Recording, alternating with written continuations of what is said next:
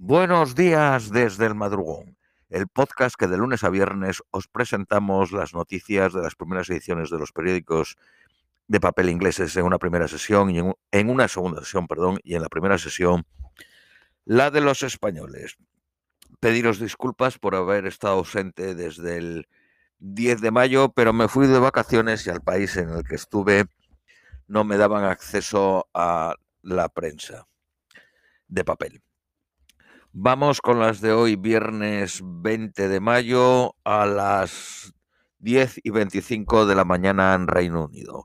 Periódico de Guardia. Furia mientras Boris Johnson escapa del Partygate con una simple multa. La investigación sobre las fiestas de Downing Street termina con ciento veintiséis multas expedidas a ochenta y tres personas. Una de ellas recibió al menos cinco multas. Los funcionarios civiles y consejeros especiales han reaccionado con furia e incredulidad después de que Scotland Yard confirmó que Boris Johnson recibió solo una de las multas. La Policía Metropolitana vino bajo intensa presión para explicar cómo ha alcanzado sus conclusiones, porque el primer ministro acudió a reuniones en las que otros fueron multados. Los cuatro meses de investigación de la Met costaron cuatrocientas sesenta mil libras, según este periódico y el Daily Mail, quinientas sesenta mil según el de Independent, y han concluido y allanan el camino para la publicación de un informe completo por la funcionaria Sue Gray la próxima semana. Un antiguo jefe de la policía y ahora Lord por los liberales demócratas dicen que no multaron más veces a Boris Johnson por políticas razones. Rusia afirma que setecientos setenta y uno soldados ucranianos más se han rendido en la planta de Mariupol, haciendo un total de mil setecientos treinta, mientras que el Comité de la Cruz Roja Internacional dijo que ha empezado a registrar a los prisioneros, prisioneros ucranianos de guerra que han dejado la planta esta semana.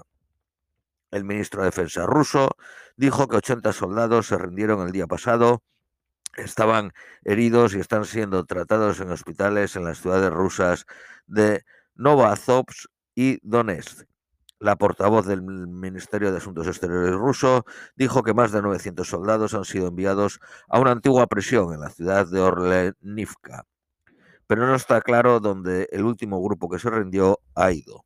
Tampoco está claro cuántos soldados permanecen en el interior de la planta.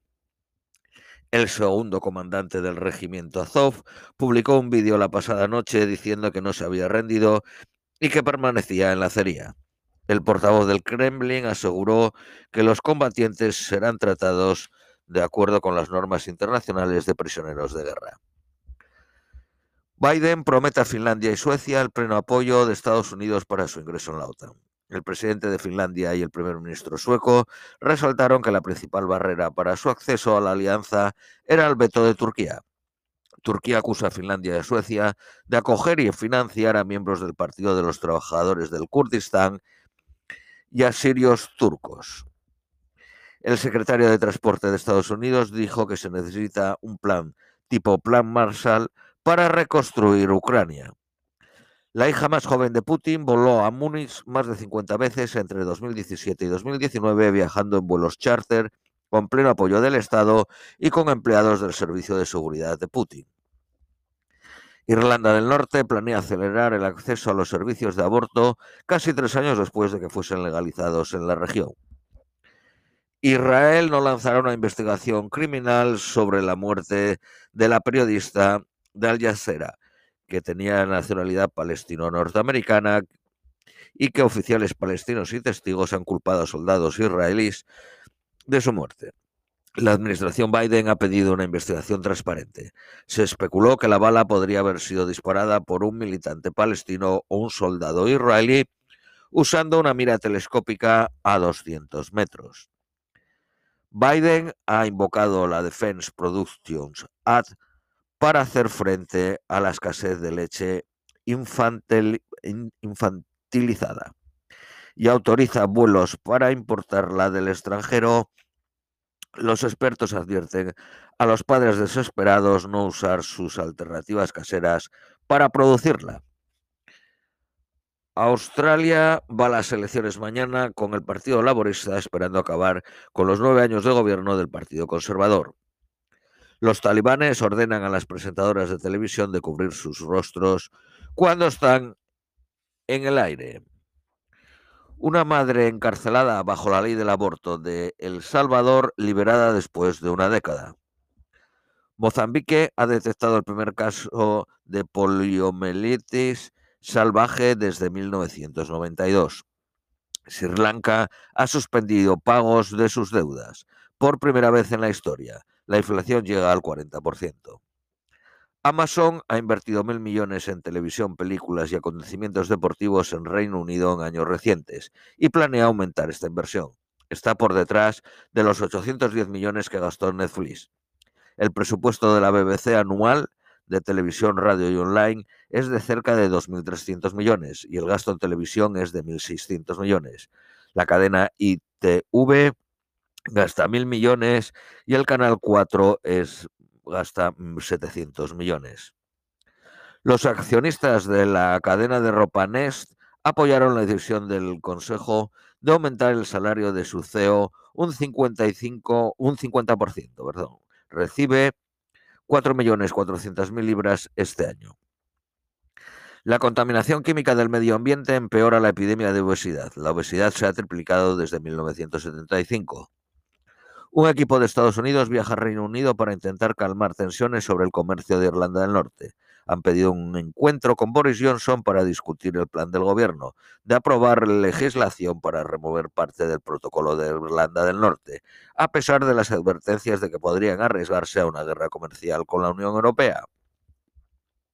Los supermercados en Francia se quedan sin la mostaza Dijon debido al clima y al alza de costes, y se preguntan si podría extenderse esta carencia a otros países. Los que padecen insomnio en Inglaterra se les ofrecerá una terapia vía una app en lugar de píldoras para dormir. El National Health Service está recomendando Sleepio como una alternativa eficaz, ahorrando dinero y reduciendo las recetas de medicinas que pueden ser adictivas. El Royal Mail advierte de una subida de precios de las cartas y de sellos. La subió el mes pasado diez peniques los sellos de First Class hasta los noventa y cinco peniques y dos peniques los de la segunda clase a sesenta y ocho peniques. La vacuna de refuerzo del COVID será ofrece, ofrecida a veinticinco millones en otoño. Incluye personal y residentes en asilos, trabajadores de primera línea de la salud y el cuidado social y todos los de sesenta y cinco años y mayores y los adultos entre dieciséis y sesenta y cuatro que pertenezca a un grupo clínico de riesgo. Periódico Daily Mail titula «Qué ridícula pérdida de tiempo y cuatrocientas sesenta mil libras», se refiere al Partygate. Durante lo que duró la investigación se registraron doscientos setenta y seis mil ochocientos treinta y siete crímenes en Londres y se resolvieron el ocho coma cinco por ciento. tres mil veintitrés de estos crímenes fueron violaciones. Los supermercados Iceland van a ofrecer un diez por ciento de descuento a los mayores de sesenta años desde la próxima semana. Necesitarán probar su edad con permiso, como con un permiso de conducir o un pase senior de autobús. Periódico Daily Telegraph. Estados Unidos está considerando enviar a, a Ucrania misiles avanzados antibuque para terminar el bloqueo naval de alimentos. Se podrían enviar Harpos que, con, que tienen un alcance de doscientas millas.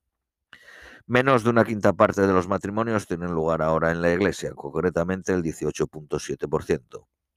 Un antiguo parlamentario del Partido Laborista, que asaltó sexualmente a una mujer de su oficina en Westminster, ha sido ordenado a pagar más de cuatrocientas treinta y cuatro mil libras en daños. Dimitió en marzo del año pasado. El jefe del National Health Service ordena a los hospitales a permitir las visitas. Periódico de Independent. La confianza del consumidor ha caído a su nivel más bajo en casi medio siglo. Un empresario británico ha comprado dos aviones de guerra para ayudar a, a Ucrania. Se trata de, eh, se llama Zahor, casado con una cantante ucraniana.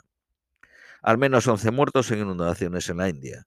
El rey Juan Carlos regresa a suelo español después de dos años. Las previsiones meteorológicas para hoy en Londres es máxima dieciocho, mínima de once, lluvias ligeras hasta las trece horas. Esto es todo por hoy, os deseamos un feliz viernes, un feliz fin de semana y os esperamos el próximo lunes.